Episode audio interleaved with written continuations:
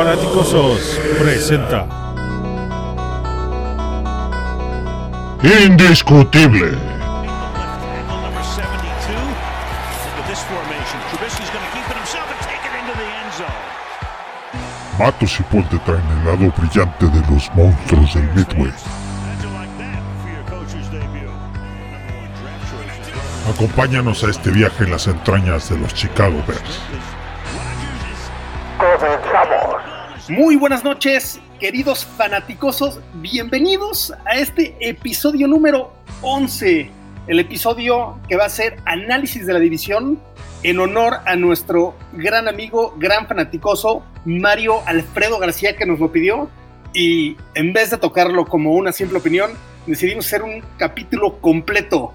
Muy buenas noches, mi querido partner Matos. ¿Cómo estás?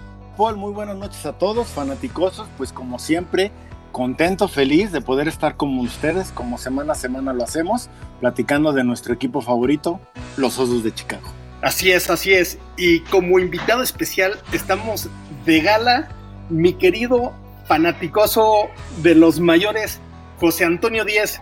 Gracias por acompañarnos. ¿Cómo estás? Excelente, Paul. Contento de estar con ustedes dos. Feliz de estar en este gran programa que me encanta. He estado siguiendo de cerca sus programas y la verdad es que van por buen camino.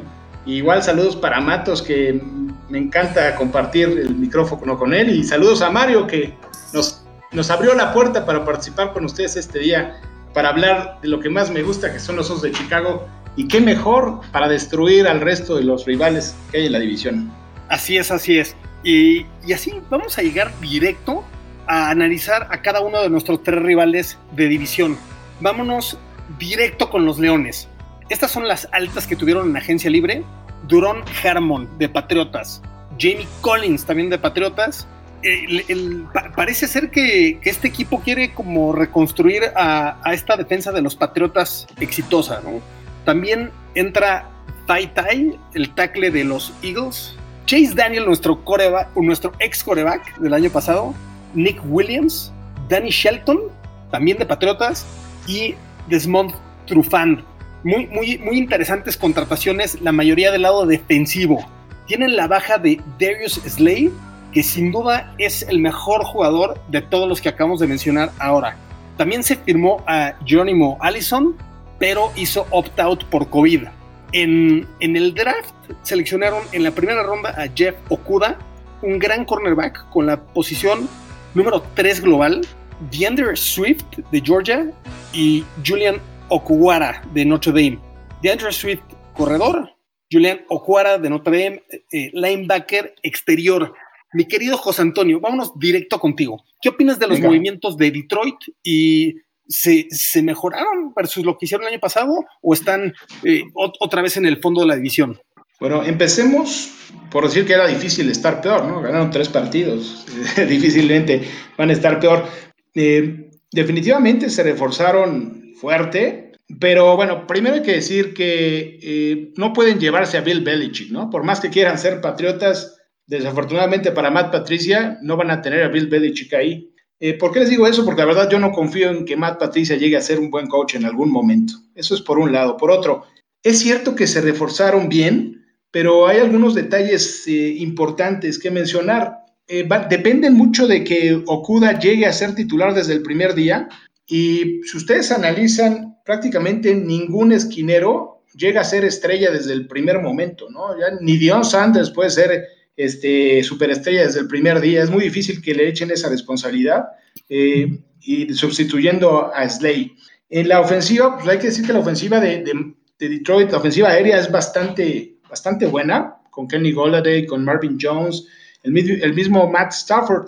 Pero hay un detalle importante y curioso de la temporada pasada, que en los primeros ocho partidos, Matt Stafford tenía sus mejores estadísticas en su carrera, su rating más alto en toda su carrera. Y sin embargo, solamente llevaban tres ganados. Eh, Me llama mucho la atención eso. Eh, no, no puede cargar con el equipo él solo. No lo, nunca lo ha podido hacer. Depende mucho de que la defensiva mejore. Y a pesar de que supuestamente Matt Patricia es un especialista en la defensiva, su defensiva en números reales, en yardas por juego, fue la número 31 de la liga. O sea, pues van a mejorar definitivamente. Lo suficiente para realmente pelear por la división, francamente no lo creo. Sí, de acuerdo. Y, al final vamos a hacer el pronóstico de los standings de José Antonio Matos y, también el mío, y ahí les diremos en dónde pensamos que va a acabar cada uno de estos cuatro equipos. Mi Matos, partner, ¿tú, tú cómo, cómo ves estos movimientos de los Leones y, y ves que hay algo significativo después de este desastroso 3-13 que tuvieron? No, al final estoy totalmente de acuerdo con Antonio. Creo honestamente que, que, Matt Patricia no es la persona indicada para llevar un equipo a nivel NFL. Es increíble y te voy a decir, Matt Patricia está entrando a su tercer o cuarto año. Ustedes me corregirán, tercero o cuarto. Tercero. tercero, sí. Igual que Matt Nagy. Exacto, pero es su tercer, su tercer año y si tú ves su fichaje, prácticamente está renovando totalmente su defensa. Estamos hablando de todas las líneas, ¿no? Desde el, desde el frontal con Nick Williams y Danny Shelton, vemos a Jamie Collins como linebacker, por ahí hay otro linebacker que contrataron que se me fue, este, de, de Duron Harmon que está en la, en la profunda. Al final dices, estás casi casi empezando de cero, renovando una defensiva que uno, es tu lado fuerte, para eso te, trajeron. Y dos, ya vas en tu tercer año. La pregunta es, perdón, mi chavo, ¿qué has hecho los dos años pasados?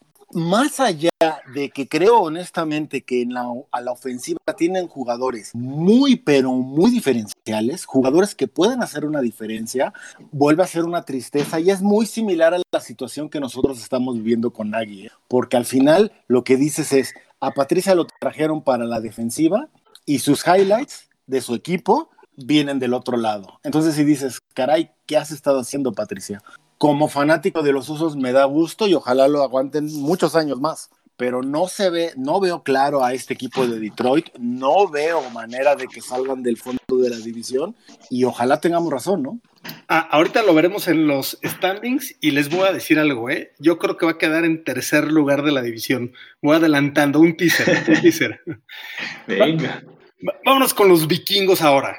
Firman a Kirk Cousins con una extensión de contrato y, le, ponen el franchise tag, eh, etiqueta de jugador franquicia a Anthony Harris, el free safety. Firman de los Ravens a Michael Pierce, una buena contratación, y a Jaron Kers de los Lions como strong safety. las bajas que tienen son muy significativas. Se va Stephon Diggs en cambio a los Bills, se va Trey Waynes a los Bengals, se va Linval Joseph se va Andrew Sandejo, Laquan Treadwell, que aunque fue primer ronda, primera selección, nunca jugó bien. Se va Mackenzie Alexander, cornerback a Bengals, y se va Xavier Rhodes. Sus tres mejores cornerbacks se van, además de su mejor receptor y su mejor defensive tackle. Y luego Michael Pierce, que es una gran contratación que se lo tienen los Ravens, hace un opt-out por COVID. En el draft tienen un mundo de selecciones y selecciona en la primera ronda a Justin Jefferson, receptor, que viene con sus ciertos riesgos de LSU, Jeff Gladney como cornerback en la posición número 31, Ezra Cleveland, que era un tackle que en lo personal se me hacía muy interesante de la Universidad de Boise State, y Cameron Dantzler en la tercera ronda de Mississippi State como cornerback. Claro que necesitaban ahí refrescar su, la posición de cornerback. Las demás los demás posiciones de draft, los otros 11 jugadores de draft seleccionados de las rondas 4 en adelante. Ahora vamos contigo, Matos. ¿Cuál, es tu perspectiva de estos movimientos de vikingos? ¿Y tú ves que puedan mantener el nivel mostrado el año pasado con tanto cambio que llegaron a los playoffs y sorprendieron a Nueva Orleans en la primera ronda? Honestamente, no, Paul. Yo sé que nuestra opinión, por ser fanáticos de los osos, no es objetiva, pero a mí, te lo juro, me sorprende cada vez que veo a los expertos, comillas, a los gurús, comillas, poner a Minnesota tan alto cuando vamos a ser bien honestos. Nivel ofensivo, por tercer año consecutivo, están estrenando coach, ¿no? Están estrenando coordinador ofensivo. Por tercer año consecutivo, no hay, no hay una, una, una continuidad de eso. Kirk Cousins es el coreback más gitano que puedo pensar ahorita. Si tú me preguntas cuál es el coreback más gitano en la liga, Kirk Cousins está entre los primeros, ¿sabes? Perdieron a su, a, su mejor receptor. Por un lado puedes decir, bueno, la ofensiva no es el fuerte de este equipo, es su defensiva, pero pues prácticamente también está reconstruyéndose, ¿sabes? Está, están en un momento en que decidieron rejuvenecerla. No es decir que hicieron malas selecciones, creo que hay jugadores de draft muy interesantes, pero es bastante complicado que empiecen a rendir desde el año uno. Entonces, yo honestamente no le veo a este equipo manera para mantener el nivel, considerando las bajas que tienen. Y, este, y también, de nueva cuenta, vuelvo a insistir, son muy buenas noticias para los Osos de Chicago porque veo complicado que este equipo mantenga nivel. Así es, 15 selecciones del draft en esta época de COVID, sin un campo de entrenamiento largo y sin juegos de pretemporada, se antoja un poco complicado para nuestros rivales eh, del, frío de Minnesota. Mi José Antonio, ¿cuál es tu perspectiva de estos movimientos y, y también tú cómo ves si pueden mantener ese nivel que mostraron el año pasado o de plano no hay manera?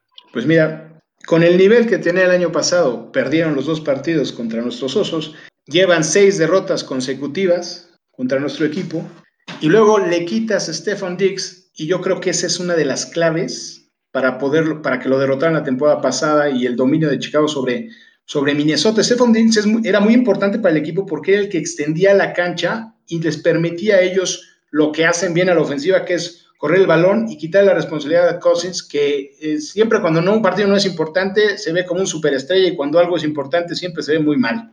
El, equipo a la ofensiva es un equipo regular con muy buenos corredores, con Dalvin Cook y Alexander Madison. La línea ofensiva es un poco sospechosa. En cuanto a la defensiva, ya lo dijo Matos, está completamente en reconstrucción, perdieron cinco jugadores. El jugador más, eh, no el más importante, pero sí yo creo el líder, Everson Griffin, se fue del equipo. Hay que decidir que tienen muy, muy buenos jugadores todavía. Tienen a Daniel Hunter, Eric Kendricks, a los dos safeties, a Harris, eh, a Harrison Smith y a Anthony Harris. O sea, tienen, no tienen mal, mal equipo, pero sí les hace falta conjunción. Eh, va a ser muy difícil que puedan, sin, sin este training camp, sin pretemporada, que puedan estar listos para competir en esta temporada. Les veo como un equipo eh, regular que la va a tener difícil. Sí, sí, sin duda. Y algo bien raro que, hicieron los vikingos como estrategia, se dice que las posiciones premium en la defensa son los cornerbacks y los edge rushers y en, la mera línea, ¿no? deciden invertir en los inside linebackers en vez de meter ese dinero tanto a presión para quarterback como cornerback y deciden renovar sus filas en ese sentido. puede ser que les funcione. Yo, lo personal, no soy fan de los movimientos y, pues bueno, por algo puse a los Leones en tercer lugar en la división. Pues venga, vamos, vamos a, irnos ahora con nuestros mayores rivales, los queseros de Green Bay, los Green Bay Packers. Los fichajes que tuvieron significativos fueron el linebacker de los Browns, Christian Kirksey, y el tackle de Ricky Wagner, que, que venía de los Ravens inicialmente y era un bastante buen prospecto de agencia libre, pero no le fue bien con los Leones y ahora viene a tratar de, jugar mucho mejor con los Packers.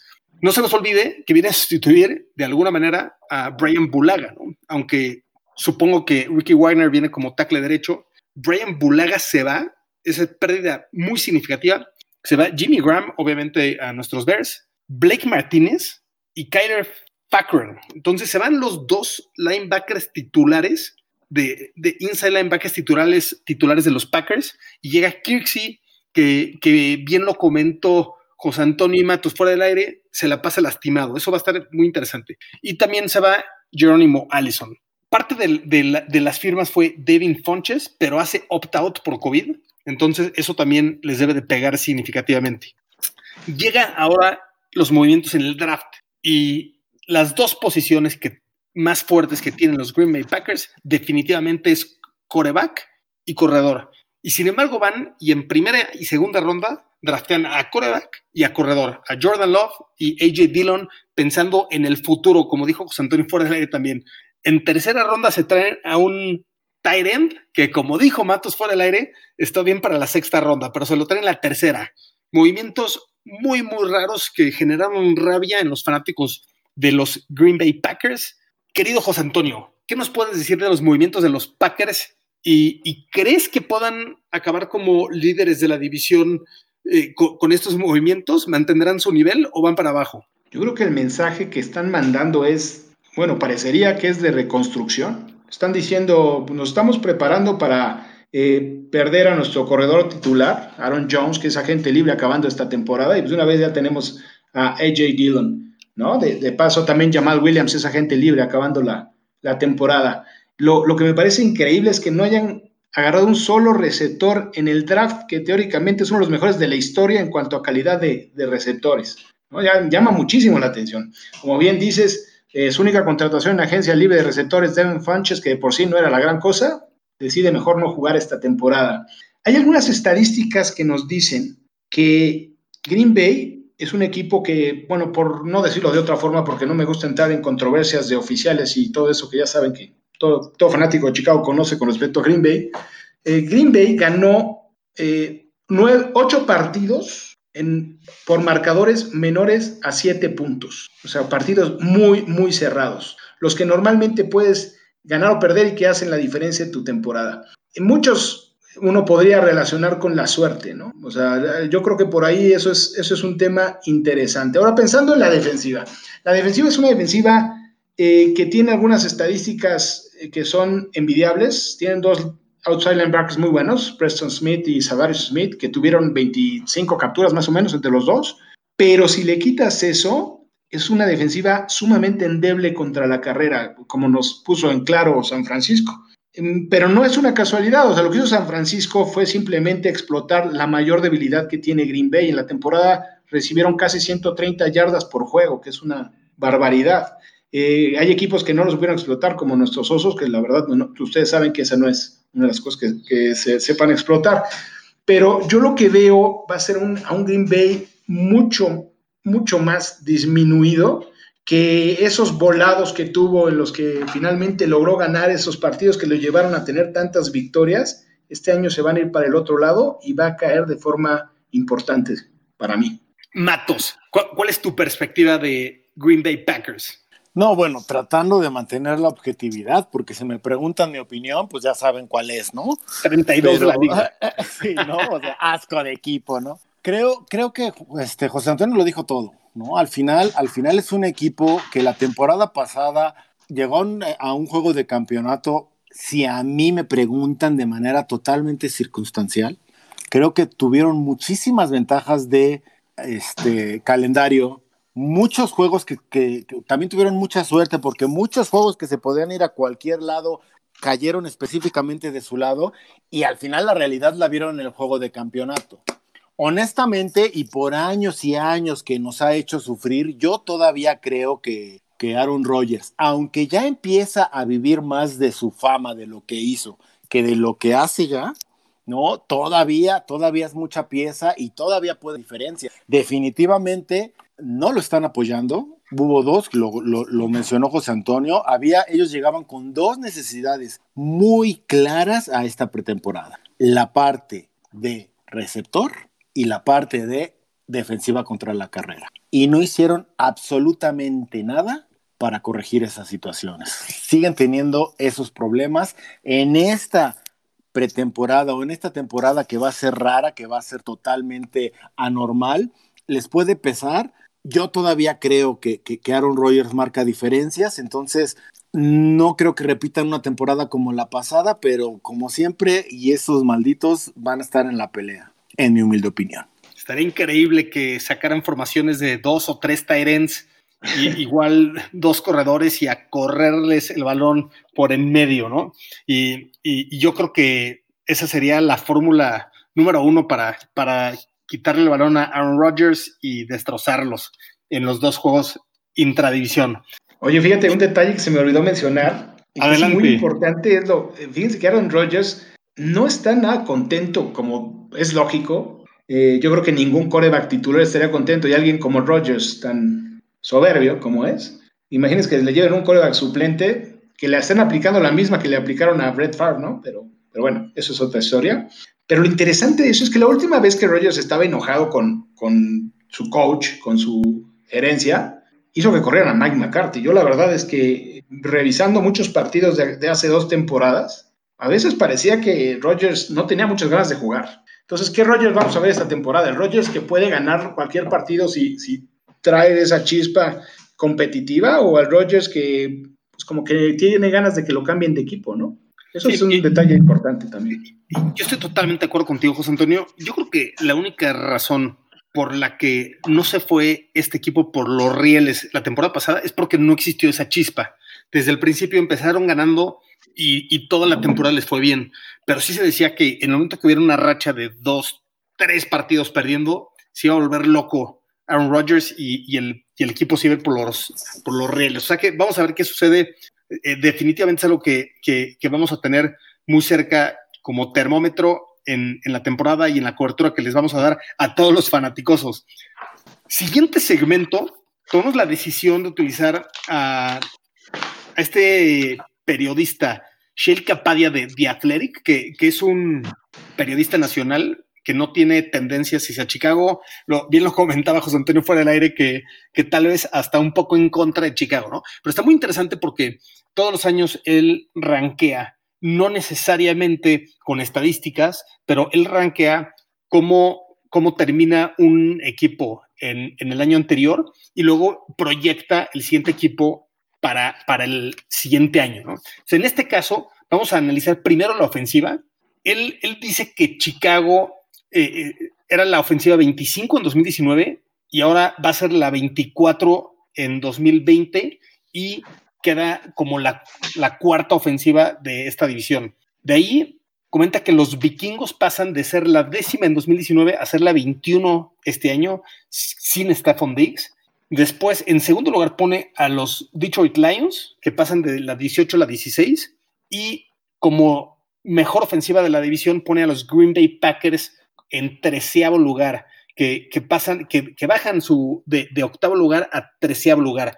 Tú, José Antonio, ¿qué, te dicen estos rankings? ¿Y, concuerdas con, con Shale Capadia o, realmente tienes otra postura sobre las ofensivas de nuestra división? Te comentaba eh, antes de entrar al aire algunos argumentos por los que no estoy muy de acuerdo con sus con sus rankings. En cuanto a la ofensiva, pues yo creo que Green Bay lo, veo, lo veo alto en el, nivel 13. De hecho, el año pasado lo puso en el nivel 8, en el, en el ranking 8, eh, siendo que tuvo el número 17 en yardas por juego. Exactamente por qué considera que es el 8, francamente no lo, no lo entiendo. Eh, lo que sí es que fue una ofensiva eficiente y esa es otra de las razones por las que creo que va a caer Green Bay. Eh, me refiero a, eficiente porque si ustedes revisan qué número era en puntos por juego, era tres o cuatro lugares arriba, andaba por la 13 en cuanto a puntos por partido. Lo que quiere decir que normalmente ellos anotaban cuando tenían la oportunidad de anotar, que es una de las características también de, de Rogers. Es un, es un coreback letal en esa, en esa zona y además tenían tienen Aaron Jones, que es un eh, corredor muy eficiente dentro de la, de la zona roja. Tienen esos factores a favor. Lo que sí es que le están aventando un paquete enorme otra vez a Davante Adams, a que tiene que cargar con el equipo. Y es ahí donde eh, sí les va a costar o van a tener que, que utilizar a Jace Sternberger o al mismo de Guara, porque no veo a Mercedes Lewis haciéndolo como un ala cerrada importante. Ellos necesitan que un ala cerrada abra el, el camino y quite algo de responsabilidad eh, para los receptores. Los receptores están pues prácticamente fuera de, de Davonte Adams, estás hablando de Alan Lazar, de, de Valdez que no asustan absolutamente a nadie. Entonces, exactamente por qué los ponen en el nivel, en el punto 13, en el ranking 13, no lo sé, no lo entiendo. En cuanto a Detroit, eh, lo veo muy alto también en el, en el 16, es cierto, tiene una ofensiva aérea muy, muy poderosa, pero pues su defensiva terrestre, su ofensiva terrestre nos tiene que demostrar que va a mejorar, que Kenyon Johnson puede, puede estar en el campo y que DeAndre Swift se puede adaptar rápidamente al NFL, cosa que estará por verse. ¿no? La verdad es que es, es, difícil. Minnesota en el 21 lo veo bien. Sin Stefan Diggs va a caer de forma considerable. Yo creo que 21 es un, es un ranking adecuado. Y a Chicago, yo no, yo no quiero decir que la ofensiva de Chicago va a ser buenísima, pero yo creo que sí va a ser algo intermedio entre el 2018 y el 2019. Yo creo que andará, eh, pues mínimo en el 17, ¿no? Yo creo que va a mejorar de forma considerable. Eh, veo que la línea ofensiva ya tuvo algunos partidos, que son las cosas que más se juzga duramente en todos lados, pero la línea ofensiva mejoró de forma considerable para el final de la temporada. Hay que decir que Charles Leno sigue ahí y espero que un milagro suceda y mejore, pero la verdad yo no le tengo mucha confianza. Pero en, general la línea no es tan mala como, la, como dice, ¿no? La, y Daniels creo que son dos jugadores bastante buenos. Y, pues eh, Bobby Massey es un, es un jugador competitivo, no, no, lo veo, no lo veo tan mal.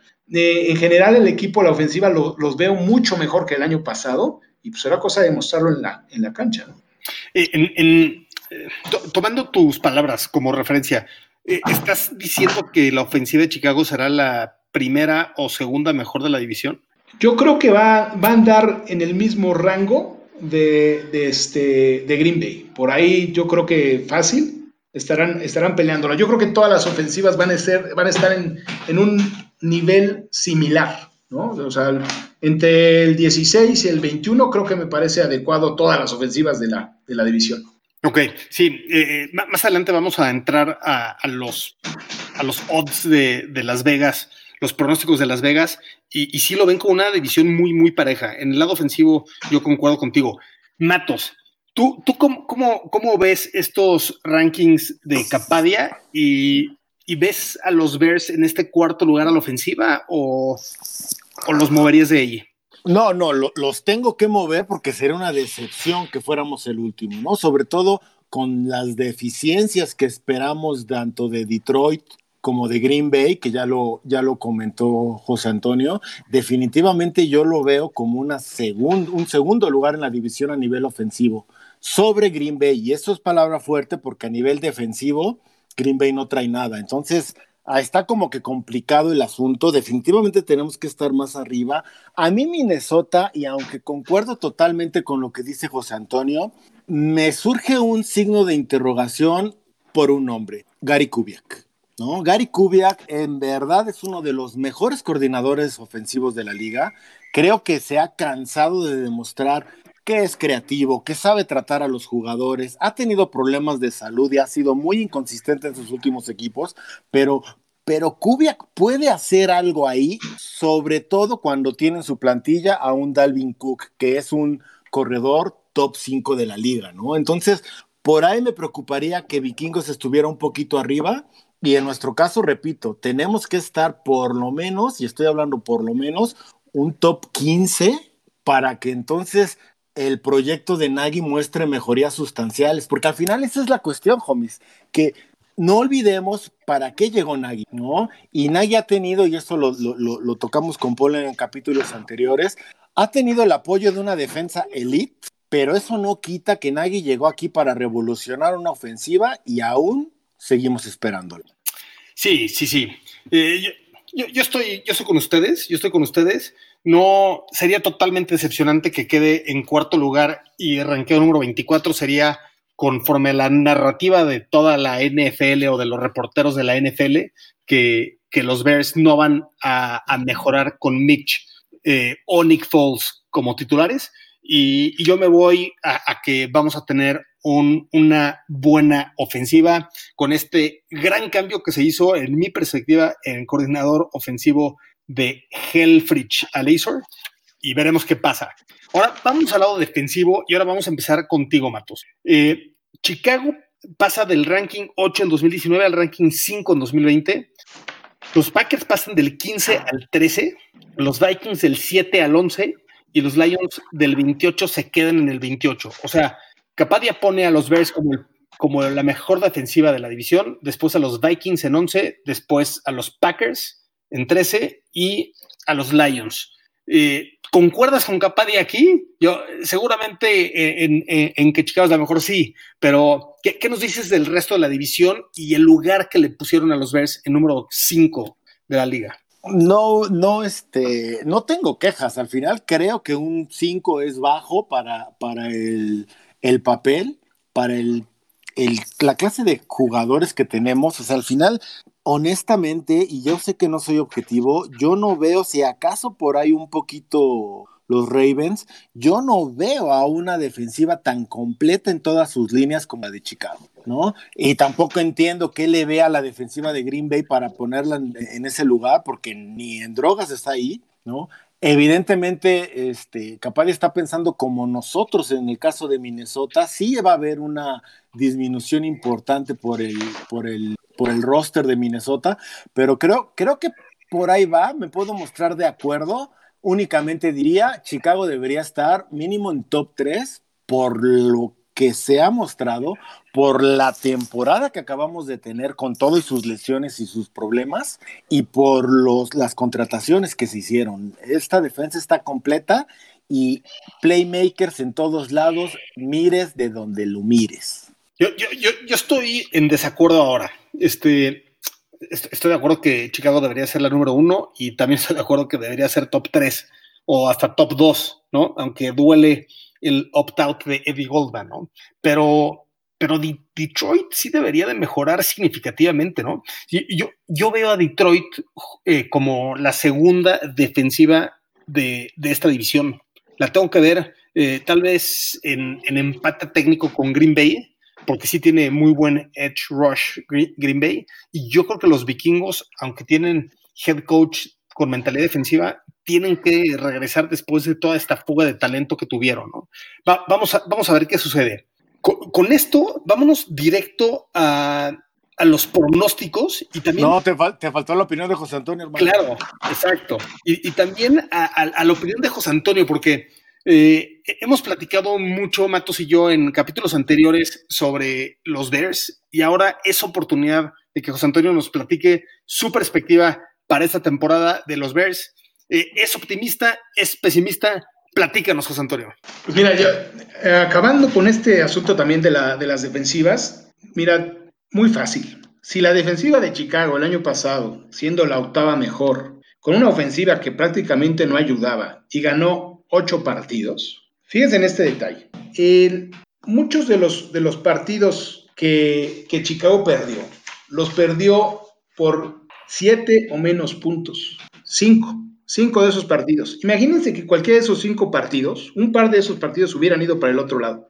Hubieras estado peleando por un playoff. Hubieras estado peleando por 10 ganados. ¿Por qué pensaríamos nosotros que Chicago va a mantenerse en ocho ganados o aún peor, teniendo un mejor equipo que el año pasado? Yo me pregunto a todos los especialistas o a los fanáticos pesimistas de nuestro equipo, ¿qué les hace pensar que el equipo va a ser peor que el año pasado?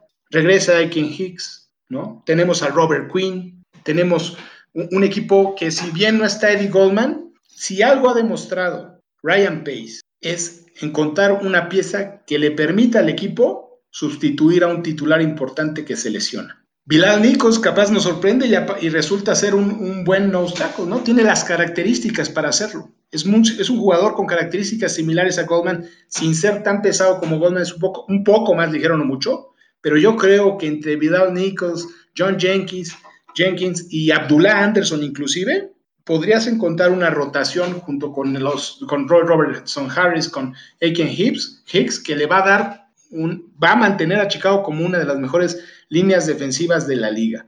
El problema de Chicago el año pasado, para mí, fue en el aspecto defensivo la falta de presión. O sea, fue eh, Chicago uno de los equipos eh, que menos capturas tuvo en el año, fue el número 25 en capturas, solamente se hacían dos capturas por partido, pero con teniendo a Robert Quinn pasa a cambiar radicalmente eso, tener una, una pareja para eh, Khalil Mack, para que no te permitan hacerle doble o triple equipo a Khalil Mack, va a ser maravilloso, va a ser genial y eso lleva a los corebacks a cometer errores lleva a recuperar fumbles, que eso fue lo que hacíamos en el 2018 y nos permitía ganar muchos partidos por el, eh, el nivel de, de, punto de campo en el que estabas, estabas muy cerca de la anotación.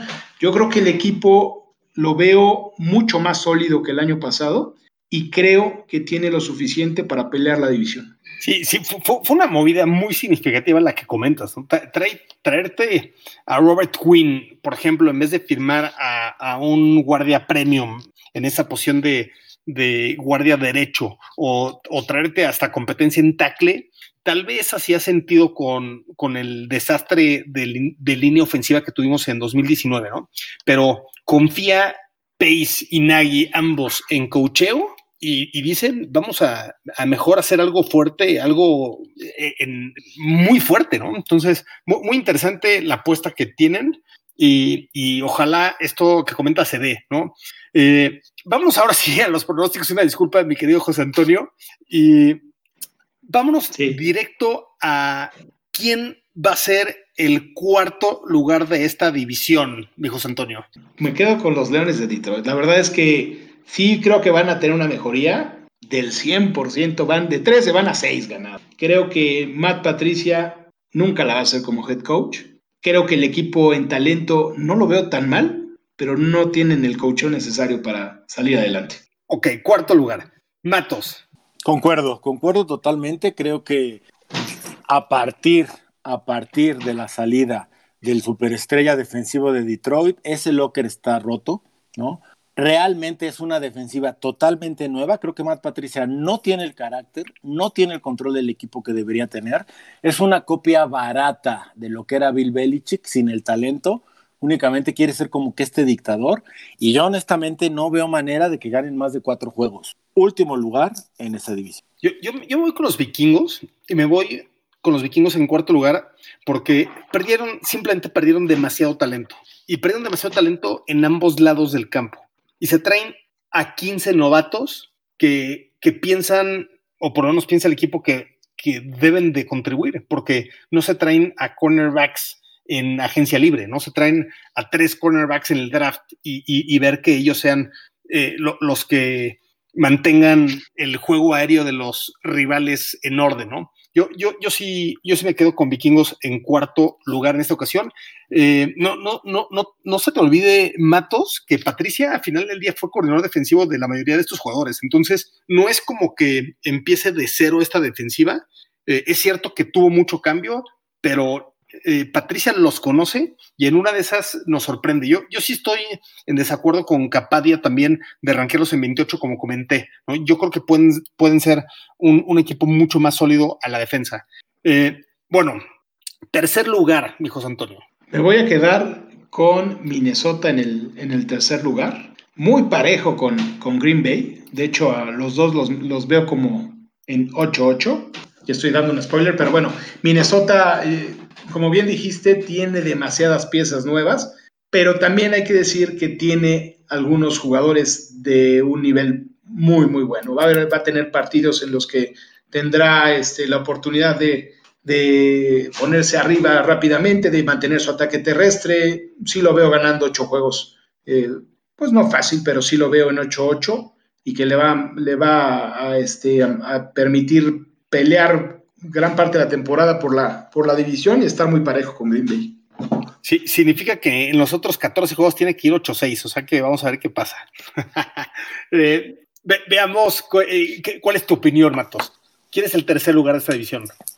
Yo, mira, y, y, aquí a riesgo de volver a quedar mal, porque maldito Green Bay siempre me hace quedar mal, ¿no? Creo, año con año, creo que es un equipo que, que, que pende en un hilo, que está terminando una dinastía, porque una dinastía de un solo campeonato, pero la de Rogers fue una dinastía, este, y año con año mm, encuentran la manera de seguir en la pelea. Entonces, me voy con Green Bay. Creo que, que la magia de Aaron Rodgers ya está, ya está disminuyendo. Todavía existe, todavía está ahí, pero, pero sin ayuda y no hicieron nada para ayudarlo. Creo honestamente que, curiosamente, y ahí les va lo, la, la reflexión un poquito. En, semanas pasadas y de hecho de siempre hemos, hemos hablado de cómo Chicago ha carecido de un coreback, de un coreback franquicia, ¿no? Y eso es lo que siempre hemos buscado. Aún a pesar de que tenemos una dinastía defensiva, tenemos una tradición, tenemos muchísimo, muchísimo que festejar y que celebrar, no a nivel, no a nivel victorias, pero sí a nivel tradición. Y Green Bay, que también tiene esta tradición, pareciera ser que han decidido sacar a Aaron Rodgers, volverse un equipo que valga la pena como equipo, como conjunto y que no sea únicamente el equipo que llega hasta donde Rodgers los lleva. Y, espero honestamente que este por fin sea el año en que por fin podamos decir, se acabó, ¿no? Rodgers en Green Bay se acabó, fueron, han sido muchos años de sufrirlos y creo, todo parece indicar que con las contrataciones tan francamente malas que hizo el equipo, con este nuevo entrenador en jefe que trata de ser un gurú, pero que no tiene ni la experiencia ni la, ni la presencia de un Nagy, por ejemplo, creo honestamente que Green Bay ha terminado y ha finalizado la dinastía Rogers y, esperemos que este año ya empiece, ¿no? Voy por Green Bay como tercer lugar de la división. Interesante, interesante, sorpresivo. Que, que quede en tercer lugar, pero muy interesante. Yo me quedo con los Leones de Detroit en tercer lugar, con récord de 7-9, spoiler también. Y, y vámonos ahora contigo directo quién va a ganar la división y quién va a ser entonces el segundo lugar de los dos que te quedan, José Antonio, los Bears y los Packers.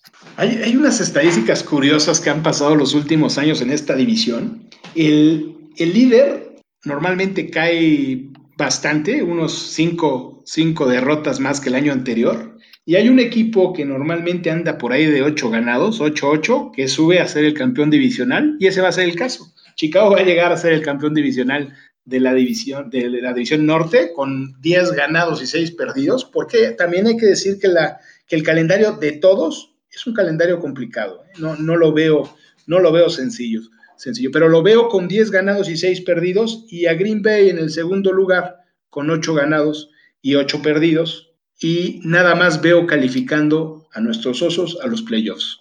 Interesante, interesante. Eh, en, en, spoiler creo que pensamos muy similar. Matos, ¿quién es el, primer lugar de la división entre los Bears y los Vikings? ¿Y quién es el segundo? No, obviamente los Bears vamos, vamos a, retomar, vamos a retomar lo que dejamos pendiente en 2018. Los veo como campeones divisionales. Diez victorias se me hacen sólidas, se me hacen, este, se me hacen lógicas, pero yo me voy a ir un poquito más positivo. Yo creo que vamos a quedar 11-5. Como segundo lugar y con un récord, al igual que, José Antonio puso el segundo lugar 8-8, yo veo igual a los vikingos de Minnesota, no porque traigan equipo de récord ganador, pero creo que su cocheo los va a salvar un poquitín, ¿no? A, nivel este, defensiva, pues su, su, head coach es una mente brillante defensiva. A nivel ofensivo tienen a Gary Cubia, como ya lo mencioné. Yo los veo como segundo lugar con récord de 500, 8-8 y a nuestros Osos de Chicago como el único equipo que pasa a playoffs con un récord de 11-5. Yo estoy contigo, mi Matos, mi partner, claro. Eh, pensamos igual en ese sentido, 11-5 me quedo con los Bears. Yo creo que los Packers quedan 9-7 y no pasan a playoffs. Y los Leones y los Vikingos ambos quedan con 7 ganados, 9 perdidos. Leones en tercer lugar y Vikingos en cuarto lugar en el fondo de la división.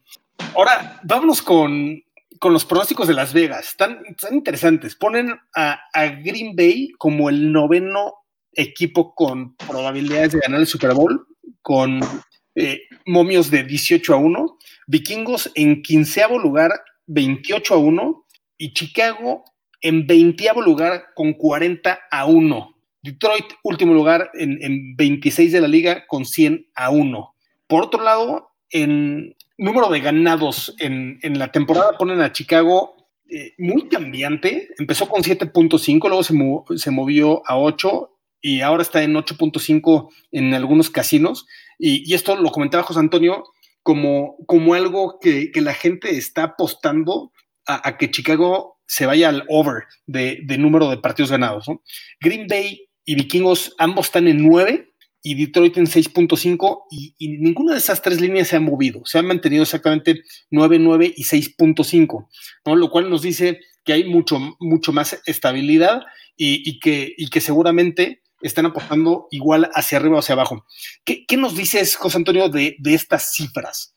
Que, y, por cierto, les, les, voy a comentar a, a los queridos fanáticos que trae el jersey de Matt Forte Así es. En honor al número, al gran querido número 22. ¿Qué nos dice? Lástima que, lástima que no se retiró en nuestro equipo, pero era un jugador muy querido. La verdad es que siempre dio todo. Gran jugador. regresó a firmar su último contrato a los Bears, ¿no? Solo por un día, pero tienen razón que, hubiera estado bien que hubiera jugado toda su carrera en los Bears. Sí, qué lástima que no fue así.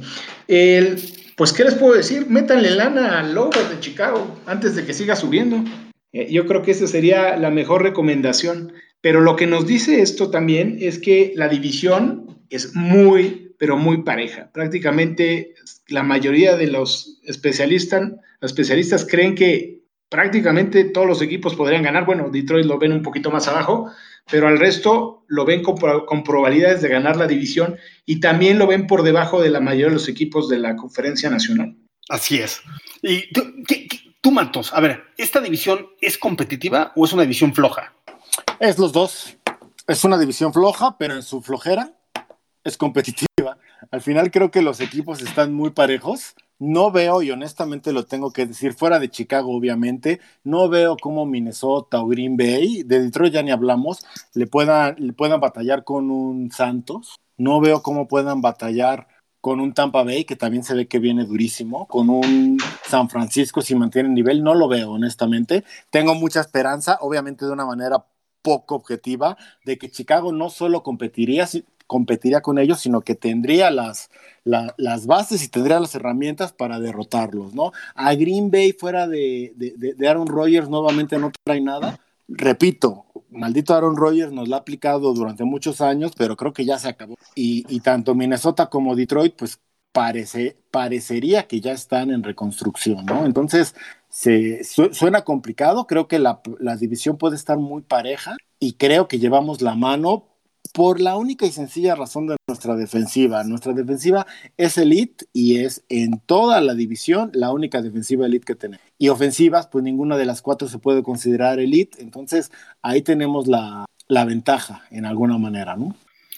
Es, es, es, estamos, estamos en la misma página y que urge que llegue la temporada, ¿no? Estamos grabando lunes 10 de agosto y primer partido va a ser 10 de septiembre. Estamos cuando nos escuchen, vamos a estar a menos de un mes de empezar la NFL, ya con ansias de empezar. Van a haber noticias.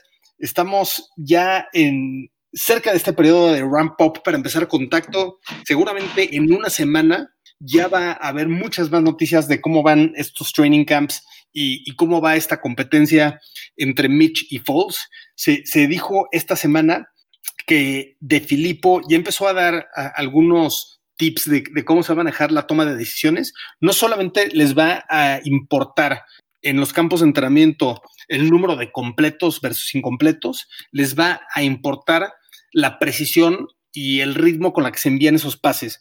Eh, va, a ser una competencia bien especial, eh, van a ser tal vez, sabiendo lo creativos que se ponen, algo similar de, que todo el equipo vea uh, y le metan esa presión a Mitch y a Foles eh, cómo, cómo, lanzan esos pases y a ver si agarran al receptor eh, en, en, completo sprint cuando les llega el balón a las manos y no se tiene que detener y, y, por ende acabar ahí la jugada. Va a estar bien, bien interesante.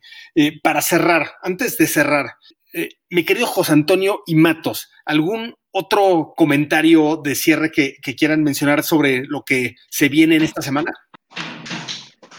¿Quién va? ¿Matos o yo? Adelante, adelante, bueno, mi José Antonio. Venga, José Antonio.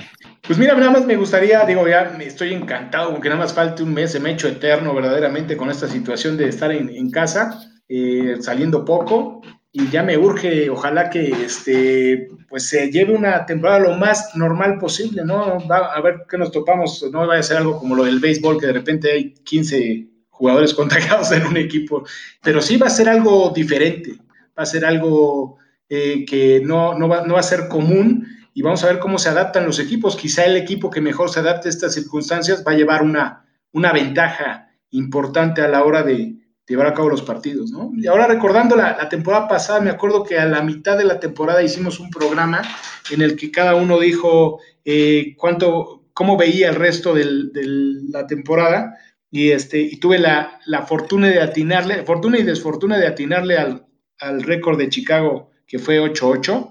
Esperemos que esta temporada me equivoque, pero y ustedes tengan la razón y sean 11 ganados y no 10, ¿no? O, o más aún, inclusive. ¿Tú, mi Matos? No, yo totalmente de acuerdo. Creo que a mí en lo particular, más allá de las diferencias, diferencias obvias que hemos vivido esta pretemporada por todo este asunto de la pandemia, a mí se me hace muy similar esta pretemporada en cuanto a narrativas, en cuanto a gente que no cree en el equipo, muy similar a la del año 2018, ¿no? En, definitivamente ese año cerramos bocas, ese año demostramos cosas y, y no sé por qué tengo este, este presentimiento de que se va a repetir la historia. Creo honestamente que este equipo trae trae sed de venganza, ¿no? También las, las, las cuestiones se están dando, el terreno está bien, bien puesto para que repitamos una de estas temporadas. Honestamente tenemos un calendario mucho menos complicado que el año pasado, tenemos una plantilla mucho más completa que el año pasado, ya sea Mitch, ya sea Fouls, no importa, y lo he comentado en ocasiones anteriores, al final, el único que no va a estar de acuerdo en esto es Matt Nagy, pero no requerimos esta ofensiva novedosa y destructiva que, que Nagy quiere. Si la tenemos, bienvenida, pero nada más necesitamos un game manager y nuestra defensiva hará el resto. Entonces yo sí espero muchísimas, muchísimas cosas interesantes esta temporada, si es que hay, porque todavía, y no quiero meter el arroz en la sopa, pero pero todavía, todavía hay una amenaza de que se nos caiga, se nos caiga nuestra temporada, ¿eh? Así es, así es. Pues bueno, ¿qué, les puedo decir? Acaba de escribir Mario Alfredo García en Twitter y, dice que, que, si bien el capítulo número 10 es el episodio Mitch Trubisky y está felicitando a, a nuestros queridos amigos Juancho y Gaxman por su episodio número 10 de Sin Límite. Y, y dice que si el episodio 11 sería honor a Kevin White, esperemos no, esperemos no.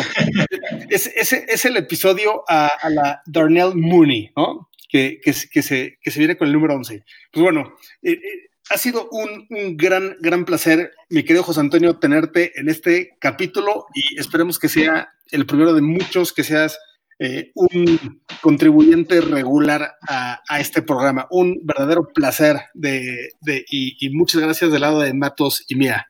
No, un pues honor volverte a tener con nosotros, José Antonio. Es siempre un placer platicar contigo de los osos. Encantado de estar con ustedes dos. Ya saben que me encanta platicar de los osos con ustedes. Y me encanta su programa, inclusive le, comentaba a, Paul antes de, iniciar que hay un detallito que les faltó mencionar en el programa de Walter Payton, el famoso Football Game, cuando eh, Walter Payton corrió 275 yardas en noviembre de 1977, fue una verdadera maravilla, pero me gusta mucho su programa y seguido lo, lo, escucho y el día que me inviten yo encantado de participar. Les mando un abrazo a los dos. No, gracias, gracias. Eh, como dirán también de Michael Jordan, ¿no? Los GOATs. Definitivamente ahí están a ese nivel. Peyton y Michael Jordan, que ambos tuvieron su flu game y dieron su mejor desempeño. Llega la parte más triste, como, como dice mi partner, queridos homies, y recuerden que el amor por los osos es indiscutible. Abrazo, homies. Bear down.